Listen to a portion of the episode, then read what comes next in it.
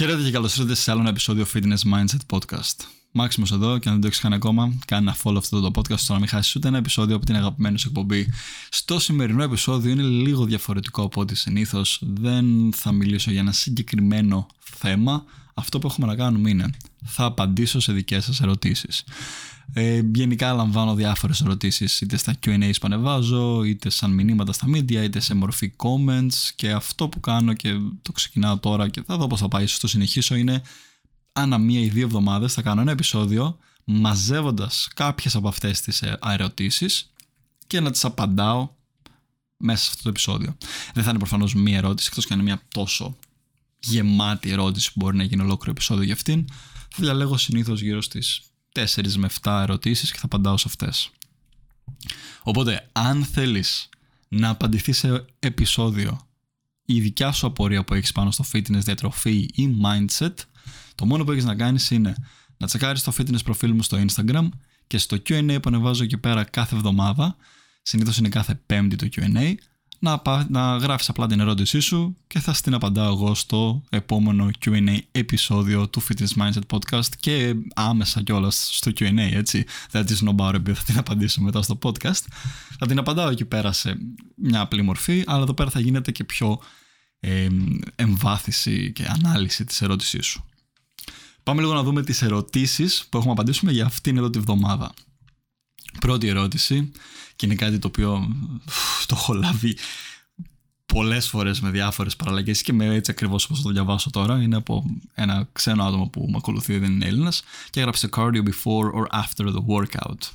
Στην ουσία με ρωτάει αν πρέπει να κάνεις το cardio πριν ή μετά την προπόνηση. Ε, πρώτον αυτή η ερώτηση είναι αρκετά ασαφής γιατί τι cardio; Υπάρχουν διάφορες μορφές cardio. Εννοεί low steady cardio που έχει περπάτημα, high intensity cardio, moderate intensity cardio όπως το jogging. Οπότε είναι και αυτό μια απορία. Τι μορφή cardio, για πόση ώρα το cardio, παίζουν κάποιοι παράγοντες ρόλο, αλλά θα την απαντήσω γενικά σαν ερώτηση όπως μου την έκαναν. Αν είναι να κάνεις cardio σε κάποια ώρα κοντά στην ώρα της βασικής σου προπόνησης, με βάρη να υποθέσω τι εννοεί, καλύτερα να γίνει μετά. Αν κάνεις cardio πριν την προπόνηση σου με τα βάρη, και ειδικά αν αυτό το κρατήσει πάνω από 10 λεπτά κιόλας, μετά αρχίζεις και εξοδεύεις πολύ ενέργεια, αχρίαστη ενέργεια στο κάρδιο αυτό, την οποία θα μπορούσες να αξιοποιήσεις μες στην προπόνησή σου. Οπότε, αν είσαι υποχρεωμένος, σε εισαγωγικά, να εντάξεις το κάρδιό σου πριν ή μετά την προπόνηση, καλύτερα κάνει το μετά, στο τέλος. Δηλαδή, πάνε πρώτα, κάνε λίγο ζέσταμα, Κάνε μετά την προπόνηση με τα βάρη, με την αντίσταση που έχεις και στο τέλος μπορείς να κάνεις για λίγα λεπτά κάρδιο. Και πάλι δεν θα σου έλεγα να κάνεις άλλη μια ώρα κάρδιο π.χ. γιατί είναι too much. Πάρα πολύ κορτιζόλη θα ανέβει μες στον οργανισμό σου με το να είσαι δύο ώρες σε μια προπόνηση. Οι προπονήσεις πρέπει να είναι πιο σύντομες και περιεκτικές. On point. Δεν χρειάζεται να πατιέσαι μια μισή-δύο ώρες στο γυμναστήριο, ούτε για τα βάρη, ούτε για τα κάρδιο, ούτε για τίποτα. Ένα καλό παράδειγμα που μπορώ να δώσω εδώ τώρα είναι να πας να κάνεις 45-50 λεπτά που θα σου κρατήσει η προπόνηση με τα βάρη σου και μετά να βάλεις άλλα 20 λεπτά κάρντιο στο τέλος. Αυτό δεν θα βλάψει κανέναν. Παρ' όλα αυτά, αν έχεις την πολυτέλεια, ένταξε το κάρντιο σου ή σε διαφορετική ώρα ή και σε διαφορετική μέρα από τις βασικές σου προπονήσεις. Επόμενη ερώτηση. BCAAs αξίζουν; Είδα μερικούς influencers να, λένε, να μιλάνε πολύ talking shit, γράφει. Οπότε να μιλάνε σκατά για αυτά, δηλαδή τα, τα κράζουν. Αλλά και άλλους ανθρώπους που τα προμοτάρουν. Γράφουν ότι βοηθάνε στη μυϊκή ανάπτυξη. Τι γνώμη έχεις; Λοιπόν, τα BCAAs στην ουσία λέγονται Branched Chained Amino Acids. Είναι ένα σύμπλεγμα αμινοξέων, τα οποία αποτελούνται από ισολευκίνη, λευκίνη και βαλίνη, τα οποία ναι, όντως βοηθούν στην μυϊκή αποκατάσταση, στο να αποκτήσεις δύναμη, στο να βάλεις μυς, όλα κομπλέ. Το πρόβλημα με τα BCA ποιο είναι, ότι αν καταναλώνεις επαρκή ποσότητα πρωτενη από τη διατροφή σου, είτε από συμπλήρωμα, δηλαδή αν παίρνεις μια whey protein συμπλήρωμα, το πιο πιθανό μέσα στη μέρα σου να λαμβάνεις αυτά τα αμινοξέα, γιατί υπάρχουν στις όλες τις πρωτενε αυτές ολοκληρωμένες, να τα λαμβάνεις αυτά τα αμινοξέα σε αυθονία. Ούτως ή άλλως από τη διατροφή σου. Οπότε το να συμπληρώσεις κι άλλα BCA είναι τελείως άχρηστα. Και να σου το πω πιο απλά, απλά θα τα κατουρίσει. Δεν θα φύγουν από το σύστημά σου, δεν θα μείνουν, δεν κάνουν δουλειά. Οπότε είναι λίγο τζάμπα λεφτά. Παρ' όλα αυτά, έχουν μία χρησιμότητα που την ανακάλυψα πέρσι το καλοκαίρι. Άμα θέλεις να φτιάχνεις τύπου soft drinks, ρε παιδί μου, αντί για αναψυκτικά ή χυμούς, μπορείς να παίρνεις ένα BCAA, να το βάζεις στο νερό σου ή μέσα στη σόδα, να το χτυπάς και να το ετοιμάζεις και να έχεις να σε ξεγελάει ότι πίνει αναψυκτικό. Π.χ. Ε, η My Protein θυμάμαι έχει BCA με γεύση Coca-Cola, τα οποία τα χτυπούσα με πολύ λίγο νερό στην αρχή, έστειβα μέσα μετά μισό λεμόνι ή lime και συμπλήρωνα με σόδα και γινόταν σαν να πίνεις Coca-Cola. Ήταν και γαμό. Εκτός από αυτό όμως, τη γεύση δηλαδή, δεν έχει άλλη χρησιμότητα εκτός αν δεν τρως πρωτενη. Αν είσαι κάποιος που δεν τρώει καθόλου πρωτενη, θα σου έλεγα πρώτα απ' όλα φτιάξε το protein intake σου. Αύξησε την ποσότητα πρωτενη που καταναλώνεις και μετά κοίτα τα BCAs. Βασικά μην τα κοιτάξεις καν, μετά πετά τα BCAs. Οπότε δεν, ακόμα και αν αυτό είναι το πρόβλημα, η έλλειψη πρωτενη, δεν είναι λύση να πάρεις BCAs. Καλύτερη λύση είναι να τρως περισσότερη πρωτενη, είτε από συμπλήρωμα είτε από τη διατροφή σου. Επόμενη ερώτηση. Γιατί δεν μπορώ να χάσω κιλά; Κάνω κάρδιο κάθε μέρα. Sorry. Και είμαι σε θερμιδικό έλλειμμα. Βοήθεια. Πρώτον, γιατί ποιος είπε ότι με το κάρδιο απαραίτητα θα χάσεις κιλά; Ναι, βοηθάει ως ένα βαθμό, αλλά το θερμιδικό έλλειμμα είναι το πιο σημαντικό στο να χάσεις κιλά. Και άμα κάνεις κάρδιο κάθε μέρα και είσαι ήδη σε θερμιδικό έλλειμμα, μάλλον δεν είσαι σε θερμιδικό έλλειμμα. Μπορεί από το κάρδιο που κάνεις να πεινάς αρκετά και να σε κάνει να τρως λίγο παραπάνω από ό,τι πιστεύεις. Ε, μπορεί να μην υπολογίζεις ή να υποτιμάς κάποιες θερμίδες που καταναλώνεις, κάποιες ποσότητες. Μέτρησε κυρίως τα λάδια που χρησιμοποιείς στο μαγείρεμα κτλ. Παίρνα μια εβδομάδα με ένα πρόγραμμα όπως το MyFitnessPal ή κάποιο αντίστοιχο που να σου δείχνει τι ποσότητες. Ζήγησε για τα φαγητά σου, να βλέπεις τι ποσότητα τρως και όλα καλά. Δες ότι όντως βρίσκεσαι σε θερμιδικό έλλειμμα και αν και πάλι δεν χάνεις κιλά που όντως να βρίσκεσαι σε θερμιδικό έλλειμμα, τότε πάνε τσεκαρέ άμα κάτι παίζει λάθος με τον οργανισμό σου. Γιατί μπορεί, υπάρχει ένα μικρό πιθανό, μια μικρή πιθανότητα να είναι το θέμα με στον οργανισμό σου, να έχεις κάποιο θέμα με το θηροειδή ή κάτι αντίστοιχο. Αλλά συνήθως όταν λαμβάνω αυτή την ερώτηση από τους ανθρώπους, είναι δύο τα σενάρια. Ένα, υποτιμάνε τις θερμίδες που καταναλώνουν, ή δύο, δεν ξέρουν ακριβώς πόσες θερμίδες χρειάζεται το σώμα τους. Έχουν δηλαδή υπερεκτιμήσει τις θερμίδες που καίνε. Και έχουν βάλει πολύ μεγαλύτερο ταβάνι από ότι είναι actual το θερμιδικό τους έλλειμμα. Οπότε, πρώτα τσέκαρα αυτά δύο αν είναι on point και αν είναι on point, τότε δες αν υπάρχει κάποιο θέμα με τον οργανισμό σου. Επόμενη ερώτηση, και είναι για την κρεατίνη, και αυτή την έχω λάβει αρκετές φορές, είναι αλήθεια. Αν είναι η κρεατίνη safe, δεν θέλω να απαντήσω με ένα ναι ή όχι μόνο. Ναι, είναι safe αρχικά, με βάση τις έρευνες. Έχουν, είναι το πιο μελετημένο και καλοερευνημένο συμπλήρωμα αυτή τη στιγμή που υπάρχει στην αγορά. Οπότε, κάνει τη δική σου έρευνα. Θα σου προτείνω πώς κιόλας γράψε ένα site που λέγεται examine.com και γράψει εκεί πέρα creatine και δες τι θα σου βγάλει.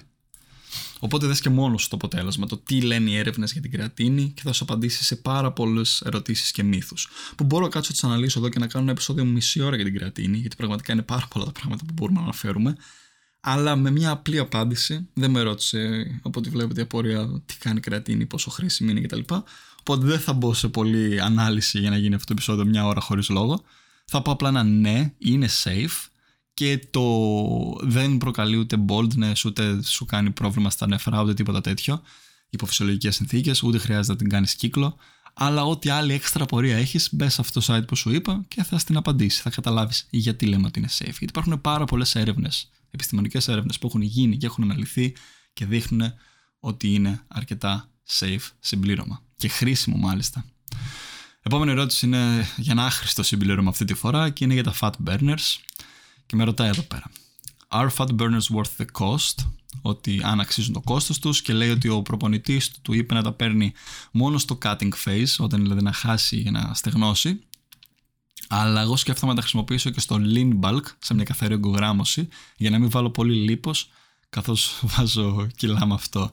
Ποια είναι η γνώμη μου; Ε, τα fat burners, όπως τα πήρες, πάρ τα πέτατα, καταρχάς είναι ένα συμπλήρωμα το οποίο είναι κυριολεκτικά τζάμπα λεφτά, οτιδήποτε, fat burners, ε, ζώνες αδυνατίσματος, detox τσάγια, ε, τσάγι το ξέρω πώς είναι το σωστό, ε, χυμή που σε κάνουν να, γιατροσόφια, χυμή και διάφορα τέτοια που σε κάνουν να χάσεις μαγικά το λίπος.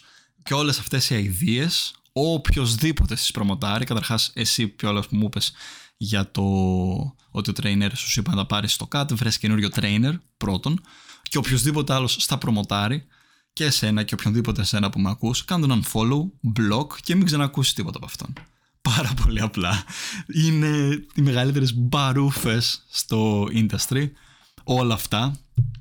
Δεν χρειάζεται τίποτα από αυτά για να χάσεις κιλά.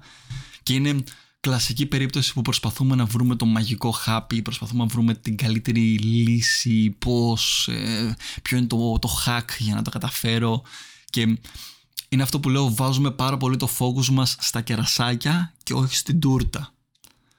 Η τούρτα είναι να γυρίσεις πίσω στα θεμέλια, στη βάση. Ποια είναι η βάση; Να κάνεις προπόνηση, να είσαι αθλητικός, να κινείσαι, να προσθέτεις μια άθληση τύπου άθληση στη ζωή σου, να καταναλώνεις μια καλή διατροφή, μια ισορροπημένα καλή διατροφή, να βρίσκεις ένα θερμιδικό έλλειμμα αν θες να χάσεις κιλά και αυτά.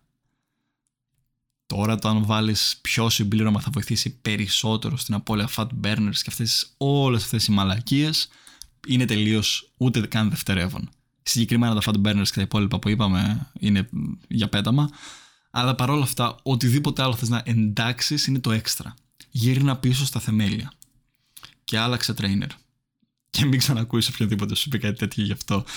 Η επόμενη ερώτηση και τη διάλεξα επίτηδες μετά από αυτήν από τον trainer είναι ο διατροφολόγος μου μου είπε ότι η keto είναι η καλύτερη δίαιτα όντως στην απώλεια λίπους. Ποια είναι η γνώμη σου; Και επίσης αυτό το άτομο μιλήσαμε λίγο chat μετά, μου είπε ότι δεν μπορώ να κόψω τον υδατάνθρακα.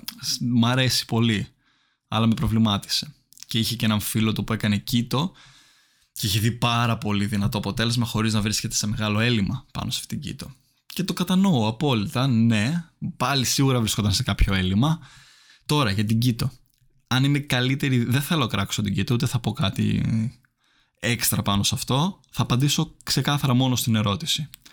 Ποια είναι η γνώμη μου γι' αυτό; Αρχικά βρες άλλο διαιτολόγο. Ξανά.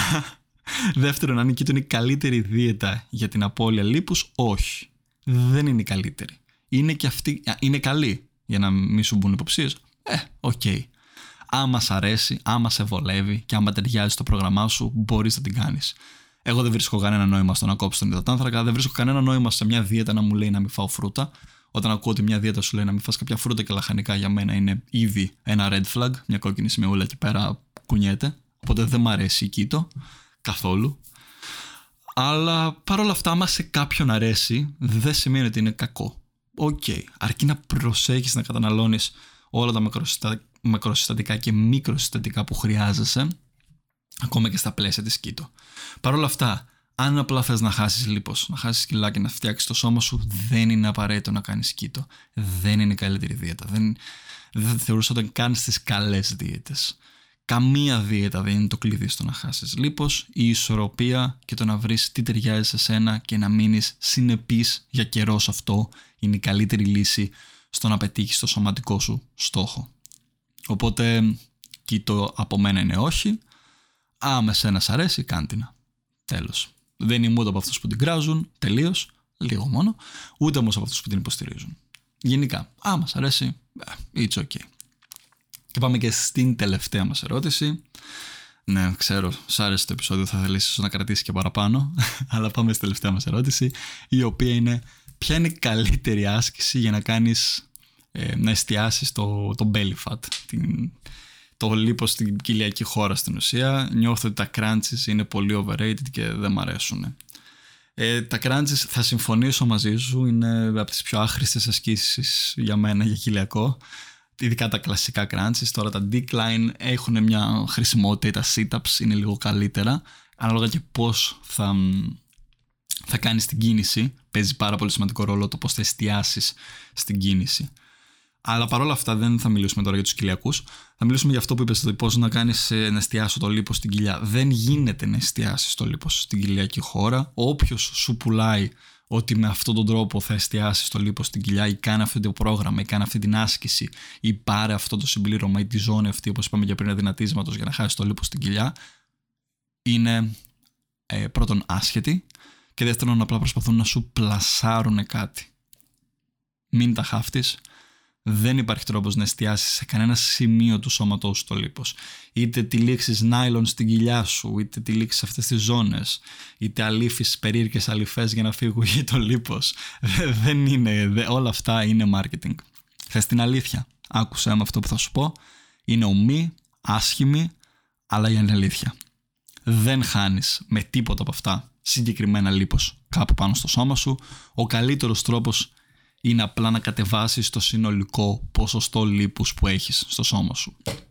Και γιατί κάποιοι άνθρωποι χάνουν πρώτα λίπος από την κοιλιά ή πρώτα λίπος από άλλα σημεία του σώματός τους είναι γιατί genetics. Το γενετικό υλικό μας, το, τα genetics του σώματός μας είναι αυτά που καθορίζουν από πού, πού θα βάλουμε ή θα χάσουμε πρώτα λίπος. Είναι διάφορα σωματότυπα. Κάποιοι άνθρωποι βάζουν πιο εύκολα λίπος στην κοιλιά, κάποιοι βάζουν πιο εύκολα λίπος στα χέρια, στα πόδια. Οι γυναίκες και άντρες έχουν επίσης κάποια σταθερά genetics που μένουν συνήθως τα ίδια. Πάλι υπάρχουν εξαιρέσεις. Να θυμάσαι ότι στα πάντα υπάρχουν εξαιρέσεις. Οπότε έχει πάρα πολύ να κάνει με το σωματότυπό σου και τα genetics σου. Αλλά αν, μη, αν ρίξεις πολύ το συνολικό ποσοστό λίπους που υπάρχει στο σώμα σου, τότε ξεκάθαρα θα φανούν και οι κοιλιακοί σου. Τώρα αν θα έχεις 6-pack, αν θα έχεις 8-pack, αν θα έχεις 4-pack, είναι και αυτό στα genetics. Το πιο βασικό όμως είναι, και, και δεν πρέπει να σε νοιάζει κιόλας αυτό, έτσι. Μην κάνεις τόσο πολύ focus μόνο στο αισθητικό κομμάτι. Άμα εσύ φτάσεις σε ένα χαμηλό ποσοστό λίπους, χτίσεις δύναμη και τα πας καλά στην προπόνησή σου, αυτό είναι πολύ πιο σημαντικό. Υγεία, ευεξία και δύναμη. Οπότε, κλείνοντας αυτήν την ερώτηση, δεν γίνεται να εστιάσεις, απλά φρόντισε ώστε να βρίσκει ένα θερμιδικό έλλειμμα, να δυναμώνεις τους κοιλιακούς σου κυρίως για το, για το benefit, για, το, για τα ωφέλη του να έχεις ένα δυνατό κορμό. Και όταν το συνολικό ποσοστό σου θα κατέβει, θα δεις και διαφορά στην κοιλιά. Αυτά λοιπόν για το σημερινό επεισόδιο. Μην ξεχάσεις να κάνεις ένα follow αυτό το podcast και ένα share στα IG story σου αν σου άρεσε για να το ακούσουν και άλλοι άνθρωποι. Προφανώς όπως είπα και στην αρχή του επεισοδίου μπορείς και εσύ να κάνεις τις ερωτήσεις σου και να απαντηθούν σε ένα μετέπειτα επεισόδιο των Q&A του Fitness Mindset Podcast.